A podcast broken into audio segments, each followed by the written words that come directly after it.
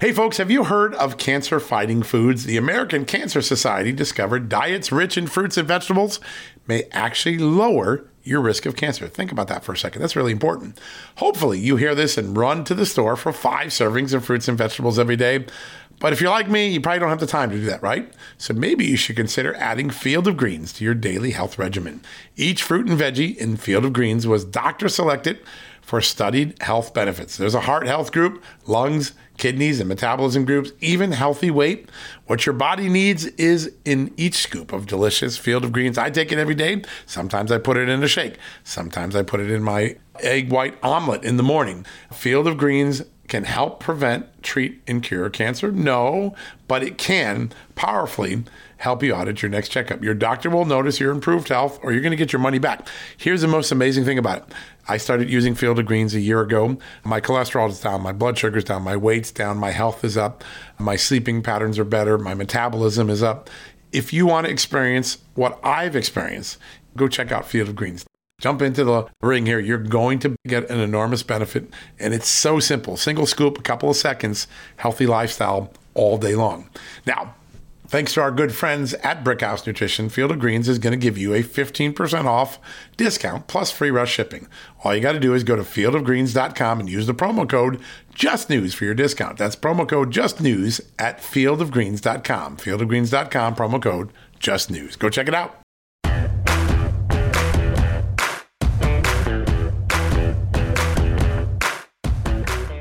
Hello, America, and welcome to the Friday edition of John Solomon Reports, the podcast from Just the News. Yes, we're going to make it to another weekend. How lucky are we?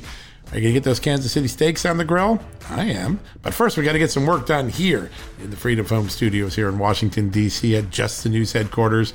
In a few minutes, we're going to be talking to Congressman Lee Zeldin about the burgeoning scandal in New York involving Governor Andrew Cuomo. Already determined by the Attorney General, a Democrat, by the way, that Andrew Cuomo has violated state and federal laws by sexually harassing, inappropriately touching, potentially sexually assaulting women in New York. And today there was a big moment. One of those women, named in the report, filed a formal criminal complaint asking police to charge Andrew Cuomo with a crime.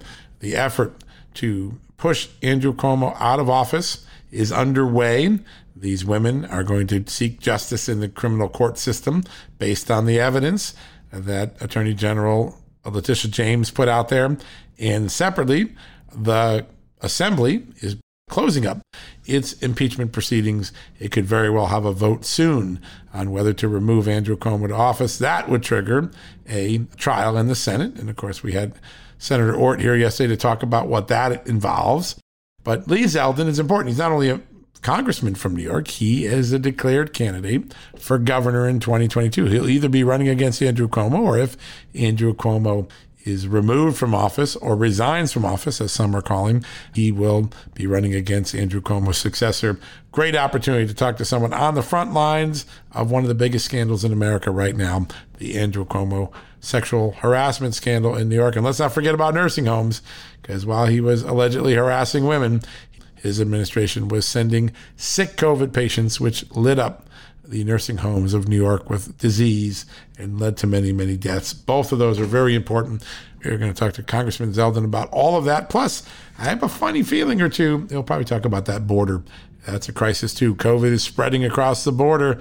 The Biden administration is doing to the border states what Andrew Cuomo did to his nursing homes, releasing COVID positive patients into an environment where they can spread it and sicken more people. That's bad news. And we're going to talk all about that with the congressman. Then, what a great way to go in the weekend.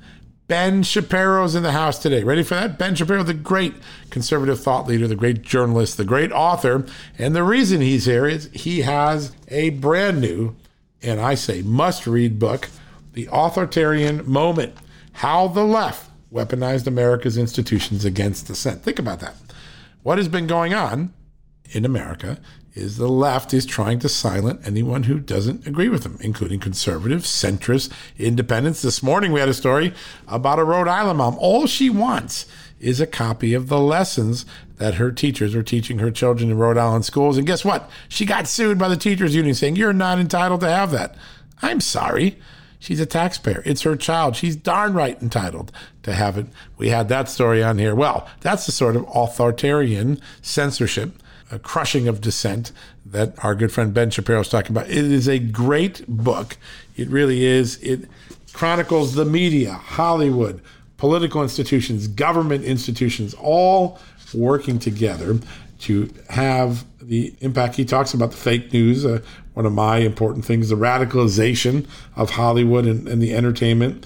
And he has a term that I think, you know, beyond destroying dissenters, which we know what that is, cancel culture, censorship, those sort of things. He also talks about it creeping into business, which had stayed out of politics for most of America's first 200 years, but now isn't. Business experts, media, Hollywood, entertainment, science, big science, big government. Captures it all, big education, the universities in America, what they're doing. It is a remarkable thing. But then he talks about a term that at first sounds a little arcane, but when you understand what he's talking about, you'll understand how a small but vocal leftist group in America has hijacked the debate, the systems, the institutions, and the censorship levers by renormalization. If 10 or 20% of people all start saying the same thing at the same time and stamping up and down, the rest of America usually folds its cards because we're too busy, we don't oppose it, and all of a sudden their normal becomes our normal, even though that's not what we want. That is a phenomenon that the book really accentuates. And I just want you to hear from Ben Shapiro directly. This is a very brilliant thinker, one of the earliest victims of cancel culture and censorship. He was being targeted on college campuses, and he managed to overcome that and start the counter movement to this. But it's not a winning cause yet. More people have to join the fight for free speech, for free thought, for free expression. And Ben Shapiro's book is both a rallying cry, a clarion call, and a roadmap to how those who are trying to suppress thought in America are succeeding, and how those of us who believe in free thought, free speech, free expression, free religion, how we can fight back. This is a must read. It's a great book. By the way, I started reading it last night and I couldn't put it down. I got through the whole thing. It is easy to digest, but deep stuff. You walk away saying, nah, now I know what I missed the last 10 years. God, I got to get myself in the game. I got to stop this. Great book, Ben Shapiro, coming up in a few minutes. Let's not waste any more time. Let's go right to that great commercial break we have every day. Support our sponsors, support our advertisers, buy their products and services because they make what we do possible here. You're going to hear from now when we come back. First up, Congressman Lee Zeldin on the Cuomo scandal, followed by Ben Shapiro and authoritarianism in America, cancel culture, silencing, censorship, crushing of dissent. You're going to want to hear both of them important interviews right after this commercial break. Folks, if you owe back taxes, fair warning, you're not going to like this. The IRS is mailing millions of pay up letters. Millions, I say. Then it's up to the 20,000 new IRS enforcement agents to find you. Why the IRS targets you and not millionaires? Well, because millionaires have tax lawyers. You don't, you'll pay up, plus interest and penalties. You need Tax Network USA, and you need them now. Tax Network USA has brilliant war room strategies to solve your IRS problems quickly and in your favor, like a preferred direct line to the IRS. They know which agents to deal with and who to avoid. It's not all bad news for you because Tax Network USA learned of a special limited time IRS offer. They're willing to waive $1 billion in penalties if you qualify. So schedule your free confidential consultation to see if you qualify for this limited time IRS penalty canceling offer. To do so, call 1 800 245 6000. That's 1 800 245 6000 or visit tnusa.com slash just news. That's tnusa.com slash just news. All right, folks, welcome back from the commercial break. And as promised, a very special guest. He's been on the show many times. We're always grateful when he comes. He's uh, the great congressman from the state of New York, Congressman Lee Zeldin, and now a Republican candidate for the governorship in New York, which uh, may have a vacancy very, maybe even sooner than the election. Congressman Zeldin, good to have you back on the show. Always great to be with you, John. Thank you. What a week it has been for Andrew Cuomo. I mean, the uh, the report, the defiance, uh, the movement towards impeachment. Uh, as you watch and, and, and, see this up close and personal in New York right now, what's your take on where things stand? Governor has had a terrible week, and the AG's report that came out was devastating for him. And uh, the governor chooses to respond by doubling down on his attacks on his accusers and on his investigators. And he only made things worse. A total cratering of his support during this week. Uh, everyone calling for his resignation from the close ally of his who heads up the party to the president of the United States to a whole bunch of uh, top union allies. Uh, they all say that he should resign. The governor says he's not uh, going to resign. He won't go anywhere. So it's left next to the New York State Assembly, run by the Democratic Party, to move forward with impeachment and removal. It can't happen fast enough. Simultaneously, though, uh, the Attorney General said that the governor had violated state and federal laws. And it seems like, from the specificity, that they were meeting the elements of forcible touching, just as an example of one right. of the many crimes, which is a uh, you know, comes with a class. It's a Class A misdemeanor. Comes with a penalty of up to one year in prison and being listed on the sex offender registry. The Attorney General said, uh, you know, that their work is done here. That they weren't going to weigh in at all on the criminal aspect of it. I mean, if she wasn't going to be pursuing any prosecution herself, there should have been a criminal referral, and she should be interested in it. And uh, that was kind of head scratching and the wrong move. Uh, but if this governor thinks that this is just a one day bad news cycle, he has a whole lot more coming for him, and he's not going to survive this. Yeah, you're confident of that, right? That this is a death knell for him. It's just a question of which way he goes out, right? Yeah, we're not talking about a, a partial cratering of support.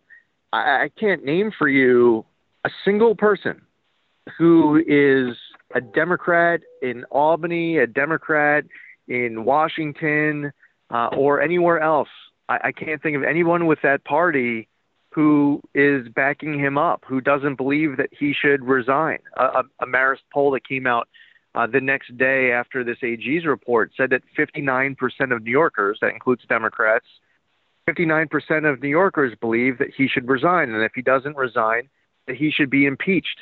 His hard reelect question, something like 11 or 12%. Yeah. I don't know if I've ever seen a poll where an elected official has a hard reelect of 11 or 12 percent. I don't even know if De Blasio had ever achieved that kind of uh, a number. As I, I, I think he's done. Yeah, no, the, there seems to be a, as you said, a cratering of his support is a great way of describing it. Um, when the AG report came out, I, I, sort of had a flashback moment. Now, the parallels aren't exact, but there is some similarity. There's a report that basically says the law was broken and then no consequence, even though the person writing the report is in a position to impose consequence. The attorney general could easily indict or make a referral. I was almost thinking, God, this feels like James Comey on the Clinton email thing, which is lays out everything that's wrong and then says, we're not charging him. Um, what does this say when an AG finds so much wrongdoing and then doesn't take the next step to actually enforce accountability. Uh, I know you were frustrated by that, but but what, what does this say? Is this a pattern we're beginning to see in America?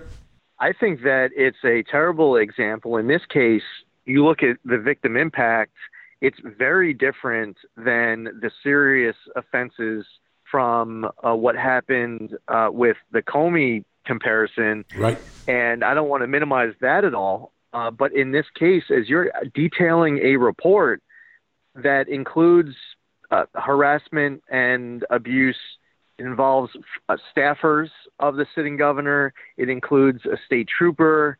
That a report that specifies details of what you are saying amounts to violations of state and federal law has to come with some type of a response of what's next. How do you do an investigation that comes up with criminal wrongdoing and then say, ah, well, our work here is done.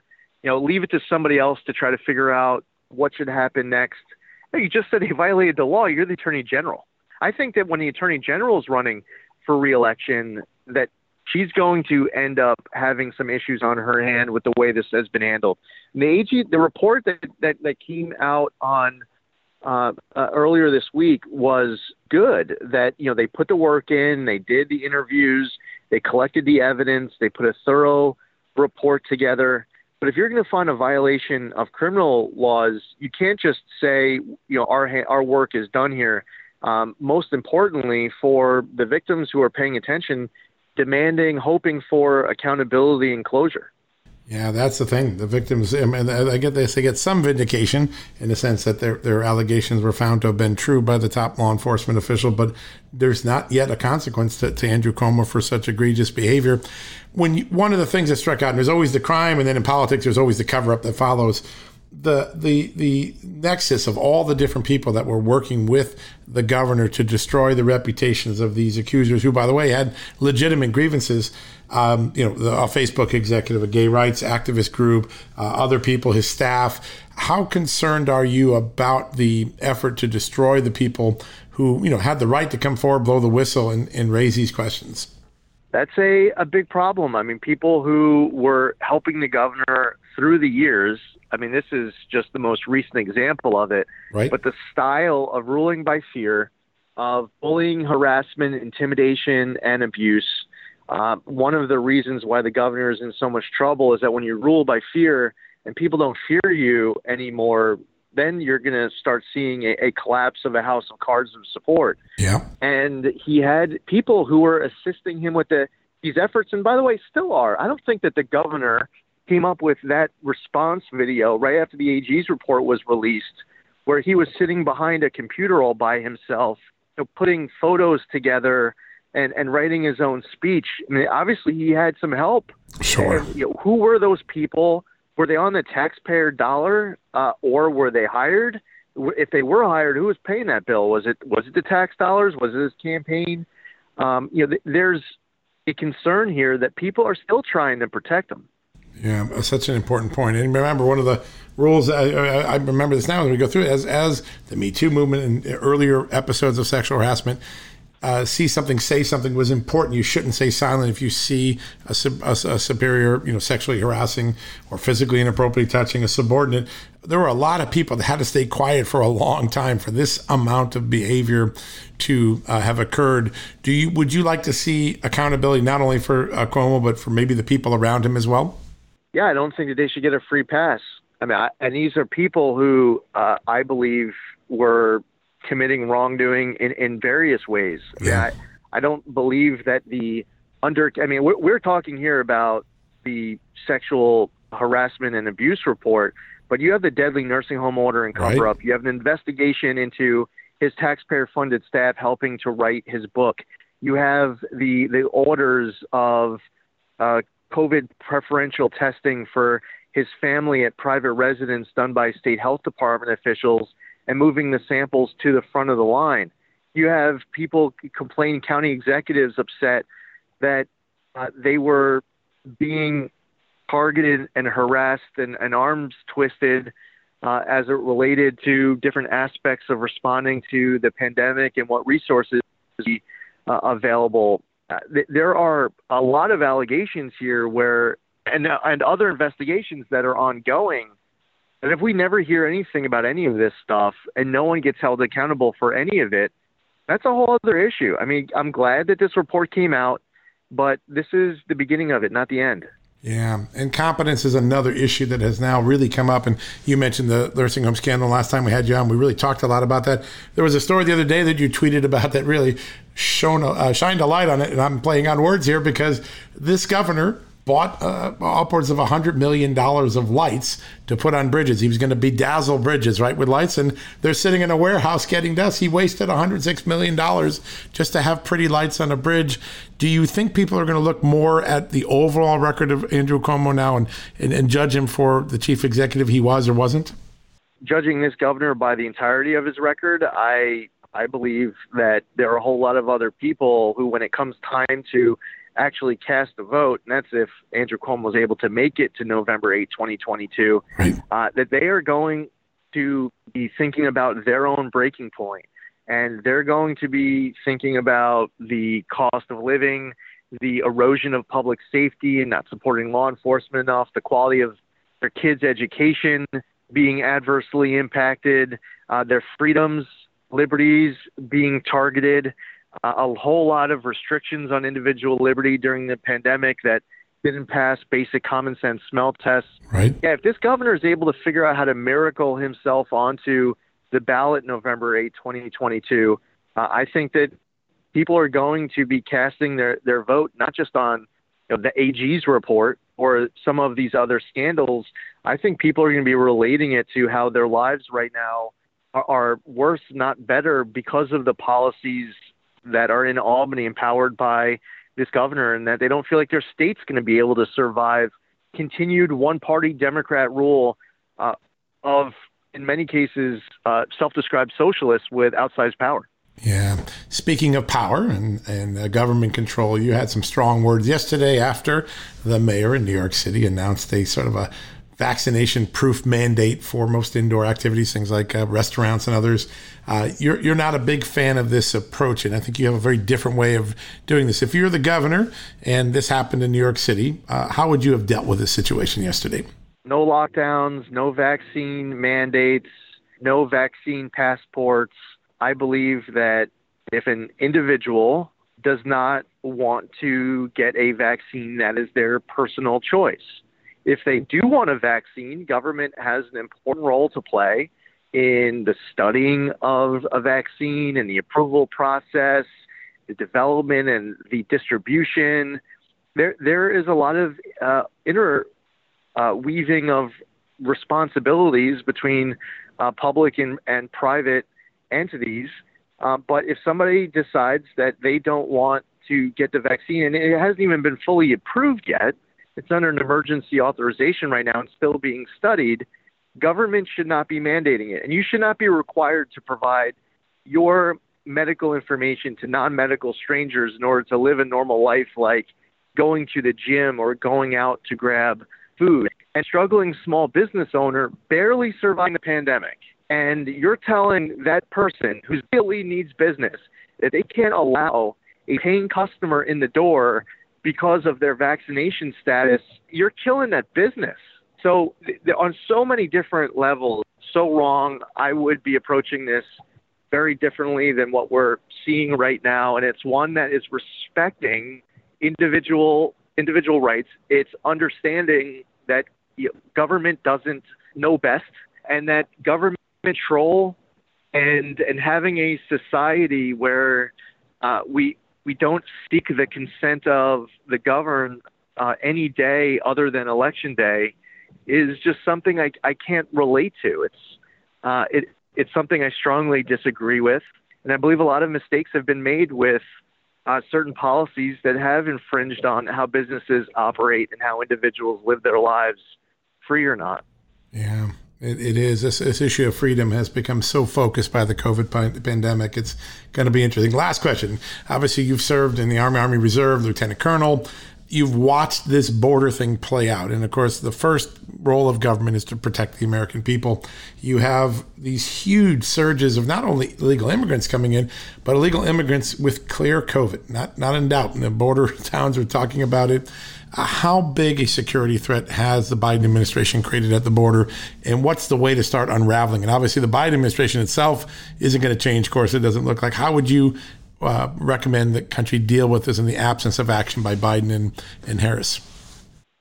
It's really hard to secure the border where the federal government is run by an administration that thinks far worse, not better it's a full blown crisis at the border. Yeah. Uh, and it's caused by the policies, the statement of the vice president and others.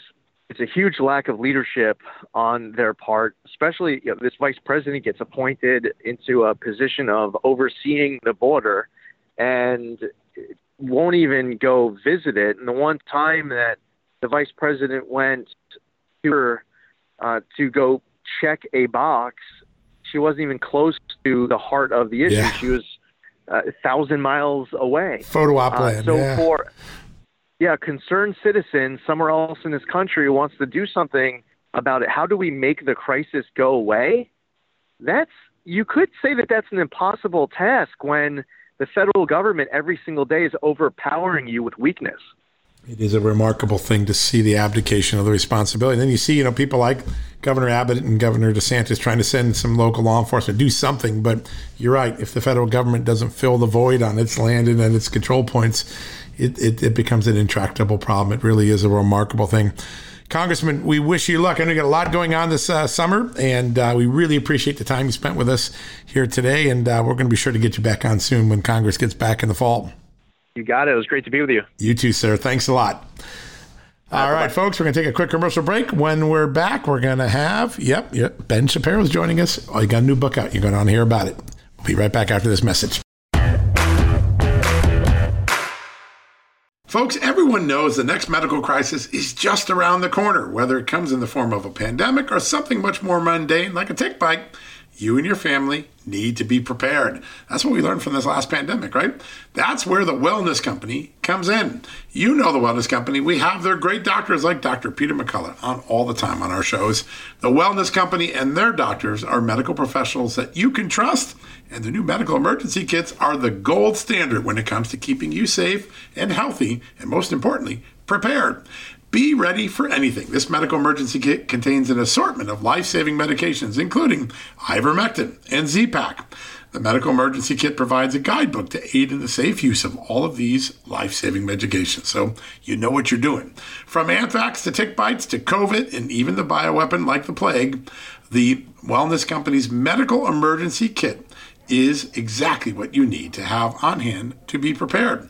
Rest assured knowing that you have emergency antibiotics, antivirals, and antiparasitics on hand to keep you and your family safe from whatever the globalists throw your way. Go to www.twchealth slash just news today in order. That's twc.health slash just news and use the promo code just news to save 10%. All right, folks, welcome back from the commercial break. And as promised, a very special guest, a number one New York Times best-selling author, the editor and founder of the Daily Wire, and an all-around great uh, thought leader in America. Ben Shapiro is joining us. Ben, welcome to the show for the first time. Hey, thanks for having me. You have an amazing book out, The Authoritarian Moment How the Left Weaponized America's Institutions Against Dissent. Uh, it has caught fire instantly. People just love the, sum, the summary of what really happened in America that you've pulled out from all of these disparate moments. What inspired you to write the book? Well, what inspired me to write the book was the, the kind of push in the aftermath, particularly of January 6th, uh, to suggest that America was in danger of an authoritarian revolution, and that danger chiefly came from the right. That it was basically a bunch of right wing authoritarians who were about to overturn American democracy. Meanwhile, we had just watched a year of riots being cheered on by America's most powerful institutions.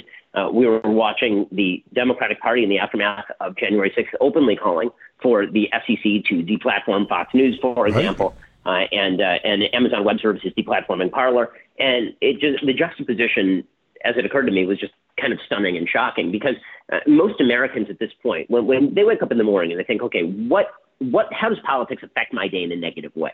Very few of them are worried that American democracy is about to collapse into full scale fascism, that we're uh, on the verge of somebody at the top of government controlling your entire life. What they are afraid of is the institutions they deal with on a regular basis, excising them from the body politic, whether it is the corporations that employ them or whether it is the media that, that try to supposedly inform them, whether it is the, the sporting world, which is lecturing them on politics, or whether it's the scientific institutions telling them that they have no right to to dissent from the prevailing consensus on any issue. That's how most Americans feel. And, and this is what the polls show that every single major political group in the United States feels uncomfortable speaking clearly about what they believe publicly, except for people who consider themselves strong liberals. And so I, I was led to, to you know, write the book on that basis, that this is, that what we really have here is a, an authoritarian moment uh, that is being captured by, by certain institutions and used by certain institutions. Now it's bleeding up to government. I mean, you saw some aspects of this during the Obama administration sure. when he promised he wouldn't violate the Constitution by by uh, you know simply performing amnesty, and then he went ahead and did precisely that. This week, obviously, you had the the specter of Joe Biden openly saying that what he was doing with the CDC moratorium was probably was probably unconstitutional in terms of the moratorium. He did it anyways, yeah. And then saying yeah, I'm, I'm just going to go ahead and do it anyway. Um, yeah. You know that that sort of stuff is is deeply disturbing, and the the reaction to the supposed authoritarianism of of the right from the left has been very powerful and very much institutionally based, as opposed to you know some of the authoritarian rhetoric we've heard from the right, which typically takes the form of dumb tweets that are then ignored by all the major institutions. Right. When you look at the institutions, and you've done a good job of running through them, whether it's Hollywood, big media, uh, big government, um, there seems to be a, a, a, similarity in how they're trying to constrain or weaponize information or to constrain dissent or conservative thought. How did all of those institutions sort of align so closely that they all have the same sort of left leaning uh, agenda at once? So uh, I think that one thing that the, the left has always understood is that in order to wield power, you really do have to take over institutions. The right tends to be a lot more decentralized in right. sort of its approach to life, but also its approach to politics. It's, it's very individually based. It, it, thinks a lot less about how do we take over the commanding heights of an institution and then use that institution in order to leverage our, our perspectives into power. The left thinks like this all the time. And so you've seen this in every major institution, basically a renormalization process. Renormalization is a process where it only takes about 15, 20% of any group to be very intransigent and very aggressive um, and incremental in their approach, and everybody else to basically shut up in order to avoid conflict. And you see this mirrored across a wide variety of institutions. More lately, it's the corporate world, but if you go back to the 60s, obviously, it was much more directed at the universities. And so, over the course of time, you've seen each and every institution sort of fall to this this, this 20% of woke people or the woke coalition, uh, and and then maybe a 50% group in the middle who really don't want to be political and don't want to be involved in politics, but are cowed into silence, and they figure, okay, if I just give them this little thing they want, maybe they'll stop bothering me. And then pretty soon, the the uh, the radicals are are in charge of all of the levers of power. Yeah, twenty percent equals hundred percent control. It's a remarkable. That name, uh, that word, renormalize, really jumped out at me in the book because it shows up over and again. And once you begin to internalize what it means, you can look back over the ten years and you really see what it is that you've crystallized in, in this book. Um, I remember going through some of the early Open Society documents, and there is a focus on making friends in institutions, the FBI, the State Department, secretaries of state, local prosecutors, and they build they build their reality through having those relationships and having an institutional connection. When you look at the problem now, if you're a conservative, the world doesn't look too pleasant a place for the future. What is the solution? What? How do you roll this toothpaste back in the tube? How do you equalize uh, the pressure given the upper hand that the left has taken over the last few years? So I think that the, the best way to, to deal with this, is, there, there are a couple of options. One is that you fight back predominantly through competition, that you just launch alternative institutions because one of the things the left has done is they've carved out a market uh, for the for the right. So we've been doing this in the media pretty successfully. Obviously, you have your outlet, we have we have our outlet at Daily Wire, and you can provide a, a successful alternative in that way. That becomes a lot more difficult when you're talking about giant institutions like social media that are right. incredibly dominant in the space, uh, or when you're talking about you know, corporate America which heretofore was apolitical and now seems to be shifting wildly political. Like it takes a little bit of lead time to to actually fight back against that sort of infrastructural advantage that, that the left has taken advantage of. And there, I, I say, if renormalization works in one direction, you can re-normalize, as in like bring us back to normal, in the other direction too. And that requires that that conservatives start to act collectively inside these institutions. If it takes 20% of, of a corporate workforce in order to push forward a woke agenda, why not get 30% of the corporate workforce to say we're not going to participate yeah. in the woke agenda? The math and works. Then people in the middle have it. Right, exactly. I yeah. mean, then people in the middle have a choice. They can either say, okay, you know what, we're, we do not even want to be part of this fight, just hands off, go back to neutral. We, we, we're not interested in the politics, which is what mostly people on the right are seeking. They're not looking to make these institutions overtly right wing. Um, or they are, or, or they're going to, you know, side with the right, or they'll side with the left. And either way, you then have a pretty clear choice it is uh, remarkable that that strategy is really that is the blueprint. Do you see, and you talked about the Republican and conservative movement being more decentralized.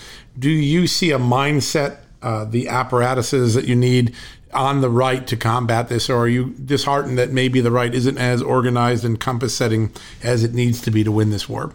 So I think that the right until now basically tried to ignore it. And, and there was this feeling on the right, particularly with regard to the radicalism that we saw at universities, that this stuff was just going to blow through and be done. That yeah. people would go to college, they'd be radical, and then they would get into the workforce, start paying taxes, you know, turn Become into normal human beings and leave the rest of us alone. right. Yeah, exactly. And, yep. and, and, no, and none of that happened. Instead, all these people just left college campuses and they went into the institutions and changed the institutions in their own mold. Uh, I think that the left, however, it, it was smarter, I would say, 15 or 20 years ago than it is now. It seems like the left is so convinced of not only its own moral rectitude, but but that the art history is bending toward it. That they're pushing really, really fast right now. And the game of renormalization really does rely on incrementalism. And so once you blow through the incrementalism, once you, once you just say, listen, we're not going for from we're not trying to get from point A to point B. We're trying to go from like A to Z. Right. And we're going to try to do this really, really fast that suddenly gets the hackles up for all those people in the middle who were apathetic or who were thinking, okay, well, I don't have to make too much of a sacrifice to, you know, go to diversity training or something. It's a whole different thing to say, you know what we'd really like to do? We'd like to indoctrinate your children in the principle that America's institutions are rooted in racism, irrevocably so. And that the solution to that is to destroy all of America's institutions, and we're going to need you to like go along with that. Most Americans are saying that's that's a far cry from we just want to hear about the niceness of other cultures at work right? And so I think as the left has gotten more confident, uh, it's getting out over its skis more and more, and that is going to to naturally create this backlash effect, which which you are seeing, by the way, with with the C, the anti-CRT movement. Uh, particularly with regard to public schools. Yeah, no, no doubt. There's an activism we haven't seen at the school board level in a long time. You talk a little bit about how advantageous COVID 19 was, particularly in the corporate world, but in, in, many places. It exacerbated this effort to consolidate control, create authoritarianism. Uh, was it just the perfect storm, or was the left looking for a moment where they could seize it? How do you fit the COVID 19 into this timeline and evolution of authoritarianism that you've been talking about? Well, COVID 19 emergencies have always provided people who love government activism with an excuse for government activism, whether you're talking about the Great Depression uh, or whether you're talking about people like LBJ declaring moral equivalence to war, things like the war on poverty. It's not, you know, an actual war, but we're going to declare that it's a crisis so we can treat it as a war. Uh, the COVID 19 has provided those with authoritarian tendencies an enormous amount of power, and they are really, really loath to give it up. I, I keep pointing out the last several weeks that what we are watching right now, by the admission of the people in, in government, is a pandemic that still exists among the unvaccinated for the most part. These vaccines have been very durable with regard to the vaccinated. And every adult in the United States above the age of 12 has now the opportunity to go get the vaccine. And in fact, 70% of all Americans above the age of 18 are vaccinated, and 90% of all Americans above the age of 65 are vaccinated, which means that normally this would be the end of the public policy considerations, right? We would now be at the point where everybody has access. What is the endpoint? But you're seeing that the left is arguing there is no endpoint. We must continue this forever. We must mask up. We must lock down. We must continue to maintain massive control over your life in every possible way, up to and including telling people they no longer have to pay rent at their apartments, despite the fact that, according to the Biden administration's own staff, the economy is now larger than it was before the pandemic started. So th- that says to me, there when people are making very clear that they're moving the goalposts, then that does suggest to me that there are a lot of people out there who are interested much more in power than in solving a problem. Yeah, and and uh, that that that's going to be the the debate that or the the drama that plays out in the next few months. Are we really going to solve this COVID 19 or are we looking for ways to extend it as a, as a crisis when in fact it isn't? Social media. Uh, do you try to fix Twitter? Is it your belief that through corporate pressure you get Twitter to come back and treat conservatives and others on equal thing? Or is competition and, you know, whether it's Trump's platform, Gettr, whatever it's going to be, uh, how do you see the social media world, which is a big giant in this whole dynamic? Uh, how, how does that get fixed in your mind? So I, I think that when it comes to social media, there's a very solid case that Section 230 should be changed. Section 230 has a catch-all provision that was designed to basically allow all of these social media companies free rein in, in editing the comments sections and editing their platforms. Well, the problem is once you give them completely free rein, they start to look a lot like actual editorial boards, like the Daily Wire or the New York Times. Right. And Section 230 was never meant for that. Section 230 originally the idea for these platforms is that they were platforms that they didn't remove material. That was literally the, the definition. And then there were a bunch of lawsuits filed because platforms started removing, for example, pornographic or spam material. Yeah, right. And so Congress responded by saying you can remove the pornographic and spam material and anything, quote unquote, otherwise objectionable. And that was used by the social media platforms in order to say, okay, well, now we can just get rid of anything. And not only that, and, and our liability is, is removed for, for getting rid of all that. We're not treated as a publisher would be for leaving things up. And then not only that, you started to see government governmental actors, you know, people in in the actual government and in the Democratic Party, Dianne Feinstein, for example, threatening social media that if they don't take down material, then maybe their liability will be removed. So you suddenly had yeah, it's been reversed on its head, right? In the uh, yeah, exactly. I mean, instead of this being a protection for free platforms, instead it became a, a threat to take away your liability protection unless you restrict material on these platforms, which is a pretty amazing thing. So if, if that's going to be the way this plays out, then it seems to me you get rid of the otherwise objectionable standard and instead it just is that if you want to remain a platform, then we treat you like a phone line that can just remove porn and spam, and that's yep. pretty much it. You just cut the wire and you're done. Yeah, you can't. I mean, we had this happen yesterday to our reporter, who, by the way, said a, a completely accurate thing. The CDC says a, a vaccine is not for everybody. That's an actual direct quote that he put in his tweet. And he got censored for about you know six eight hours until the CDC came out and said no that that statement's correct. And they remarkably they reversed, which is a rare moment in this uh, this time frame. But it's it's just amazing to see how many phone lines are being clipped every day for reasons that we wouldn't have imagined five years ago. Are you optimistic about the future of America? Or are you pessimistic? Um, I'm, you know, optimistic that there will be blowback to the current moment, which is a really ugly moment. Uh, I'm pessimistic that in the absence of any sort of real shared values that the United States can survive as a tier two four has. I think that if the United States does move on to bigger and better things, that's going to be largely through the, the federalism process. You're going to start to see states basically say, you leave us alone, we'll leave you alone. Uh, and the United States will look a lot more like the EU going forward 20, 30 years from now uh, than it has looked like the United States circa 1980, for example. is that the best case scenario for conservatives, you think, given all the way this has played out over 10 years? Um, yeah, I, I do. I mean, I, I think it's, it's hard to see the United States fundamentally reorienting towards some of the fundamental principles we all used to share. Yeah. Isn't that amazing? Wow, what a moment. This is a fantastic book. I picked it up last night. I couldn't stop reading. It was 2 o'clock in the morning. I'm still going through it. It was fantastic, Ben. Uh, as you look out now, I just want to ask you about one thing because you own a media site like I do, and um, you're trying to make a difference in this space. The profession that you and I got into 10 years ago, 12 years ago, well, in my case, 30 years ago, um, how much has it changed and how shocking is the changes to you to see the sort of um, uh, performance that you see in the everyday media today? What what is fascinating is a few things. One, the plethora of alternative news sources is great. Two, the re-centralization of news distribution through like a couple of places, like a Facebook and a Twitter, is really, really dangerous and scary. Yeah. You can see why the left is, is using that to bottleneck information. Right? It used to be that you had a list of bookmarks on the side of your on the side of your browser, and you would just go through and click That's them individually right. and go go directly there. And now no one does that. Now everybody does it through a feed. Well, the left has realized that if you restrict the feed, then you can restrict the traffic and that's really really scary. Uh, and the and the other thing is that the the media have so obviously at this point come out of the closet. They've made a mockery of both themselves and the institutions they cover because we now have a two level, uh, almost a, a two layer distrust of institutions, a fundamental distrust of the institutions because so many people have botched it and have done a poor job, and then a media that lie about those institutions. So we get bad information covered via more bad information, uh, and then people wonder why these institutions are are lacking the sort of respect that they claim to to be you know subjected to. Uh, and th- there, there's a good reason for that. The media are awful at their jobs. They've they've been very partisan, obviously, and they are. I mean, I, well, the thing that shocked me is that the press are now the, the most zealous uh, purveyors of pushes against free press. Like that's been a shocker to me. I didn't think that was going to be a thing. But but you see people like Kara Swisher at the New York Times who spend right. pretty much every waking moment trying to cudgel social media into cutting down access to particular media sites. It's, it's unbelievable. It's a campaign. Yeah.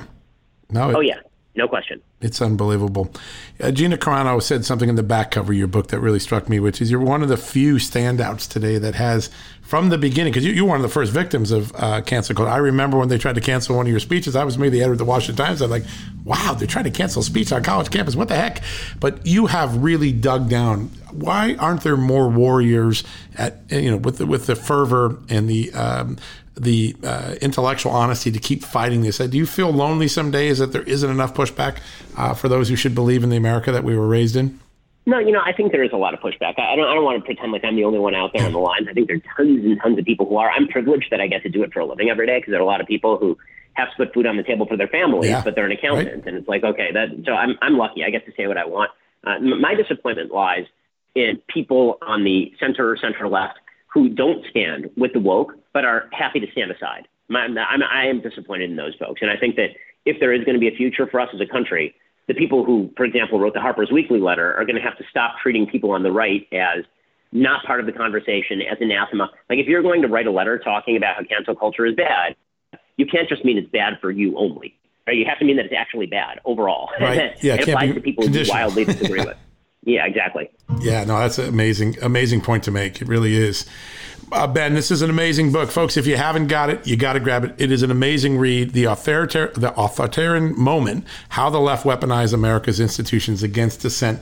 A great read, a lot of profound thoughts, an incredible uh, argument against cancel culture in America. Ben, congratulations on yet another great book, and uh, look forward to getting you on the show again. Hey, thanks so much. Appreciate it. Thanks. Have a good rest of the day. All right, thanks folks. So we're going to go to a quick commercial break. When we come back, we'll wrap things up for the day. Hey, folks, can your IRA or 401k stand up to the next financial crisis that our top economists are saying is right at our doorstep? By allocating a percentage of your retirement into physical gold and silver with a tax free rollover, you can diversify and safeguard your holdings from a turbulent market and economic downturns. All you got to do is put your IRA back on the gold standard. With a multi trillion dollar trade deficit and ongoing geopolitical instability, experts say now is the time to make the switch. Find out how to safeguard your assets with a tax free rollover with a Genesis Gold IRA, the only IRA that can hold physical precious metals. Protect your retirement today with one simple phone call and receive your free gold and silver guide from my good friends at Genesis Gold. To do that, call Genesis Gold Group today at 800 200 GOLD Gold. That's 800 200 Gold and find out how you can add precious metals to your IRA. One more time, let me give you the number. It's 800 200 4653. 800 200 4653 gold or visit them at genesisgoldgroup.com. Genesis Gold, welcome to the John Solomon Just the News family. All right, folks, that wraps up another edition and another week of John Solomon Reports. What a strong way to finish. Congressman Zeldin, Ben Shapiro, back to back. Who can complain about that? I hope you enjoyed both of them. A lot of food for thought. I want to add, mention or highlight something that the congressman said because when you look at Andrew Cuomo's response to the really devastating charges leveled in this report, remember, they're allegations and charges, but the proof and evidence and testimony are pretty strong. And you see First, how he was trying to crush his dissenters before, the accusers, using people like Facebook and the head of a gay rights group and others to destroy the reputations or the ability of these women to defend themselves against this all powerful government.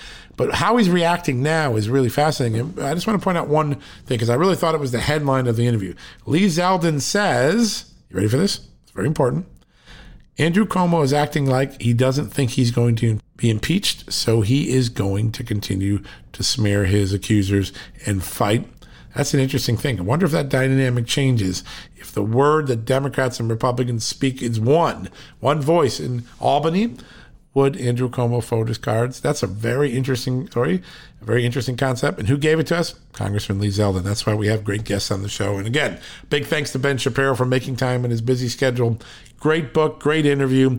And he is speaking the truth when he talks about this censorship, cancel culture, crushing of any dissent. If there is a small plurality in America, 15, 20% of super liberals who are trying to crush anyone who disagrees about any aspect. And they're using media, science, education, corporate America, government institutions, Hollywood to threaten us, to cancel us, to erase us, to not only mask us, but mug us. Ben explains it. I thought he did a great job explaining the antidote to it as well. Very lucky to have it. All right. Guess what? It's Friday afternoon. And you know what I've been thinking? I've been sitting here as I'm finishing up this podcast thinking, you know what I could go for? A really juicy steak. Yeah, you know the type of steak I'm talking about. The ones that only come from our good friends at Kansas City Steaks Company. We are so lucky. They have been a supporter of this show for so long. And I want to tell you what they're doing in August. Our last flings of summer coming up. Well, guess what? Maybe you've already sent the kids back. That's okay. You can still celebrate with a steak on the back porch on your grill. Bring the grill house to your house. That's one of the things I like to say about this. Well, right now, if you visit kansascitysteaks.com, you can get 15% off your order. 15% off your order and free shipping with the code JUSTNEWS. You know how to use that code. We use it everywhere. 15% off just by putting just news, all one word in the box. When you're checking out, you're going to get free shipping and 15% off. I'll guarantee you, you're going to get more meat and a better value through this than anything at the food store. Man, I went to the food store the other day. Holy moly, steak and meat prices were off the charts. I'm like, I used to pay half for this. This is crazy. Well, guess what? The good friends at Kansas City Steaks, they're keeping their prices reasonable. And then they're giving you, just the news, John Solomon Reports fans, an incredible opportunity to buy a classic steak cut, USDA Prime, you know, all the specialty cuts, the side dishes, you name it. You put in the go just news and you get 15% off and free shipping. That is a savings. You know what? When I get off, that's the first thing I'm going to do. I'm going to order my steaks because I'm darn hungry. Filet mignon, anyone? Kansas City strip? they sound good, don't they? All right. Well, remember, you can bring the steakhouse to your house real simply by going to kansascitysteaks.com right now pick your favorite package. They got all sorts of different opportunities, and then put in the code JustNews. You're going to get 15% off. That's $15 for every $100 you spend. That's a big savings. Not many people give you 15% off, and you're getting free shipping. And remember, it shows up frozen right at your door. You stick it in your freezer, in your refrigerator. You get them cooked when you want them. They're ready on the ready. You don't have to go to the store again. Don't have to go to the restaurant. You can make your backyard barbecue, your deck your kitchen table, your home restaurant with the best steaks you'll ever taste. All right, that's it. We're signing off for the week. God bless you. God bless everyone in America. And a hint Monday morning, when you're waking up and you're getting that first coffee going, I got to go to work. I don't want to do it. Go immediately to justthenews.com. I promise you, there is going to be an, a story about election integrity that will knock your socks off. The sort of thing backed up by ballot images, ballot documents, Freedom of Information Act records. You're going to get it all from us, from Just the News. It's an exclusive report. I've been working on this for days, along with my other good colleagues. And on Monday, we're going to drop this. It's big, it's huge, it's impactful. It's going to raise a question about is our system of elections as good as we think it is? Or is there the potential for human discretion to make changes that you and I would gulp and gasp at well, we'll let you decide. We're going to give you the facts. You make up your mind. All right, folks, that wraps it up for the weekend. God bless you and God bless this amazing country. Thank you for listening all week. Thank you for reading justthenews.com. Keep doing it on the weekends, and we'll be back Monday after you've had that delicious Kansas City steak. You'll feel ready for your next news fix, we'll be here to deliver, probably with a big election jaw dropper. Be ready on Monday. All right, have a great weekend, everyone. Hey folks, can your IRA or 401k stand up to the next financial crisis that our top economists are saying is right at our doorstep? By allocating a percentage of your retirement into physical gold and silver with a tax free rollover, you can diversify and safeguard your holdings from a turbulent market and economic downturns. All you got to do is put your IRA back on the gold standard. With a multi trillion dollar trade deficit and ongoing geopolitical instability, experts say now is the time to make the switch. Find out how to safeguard your assets with a tax free rollover with a Genesis Gold IRA, the only IRA that can hold physical precious metals.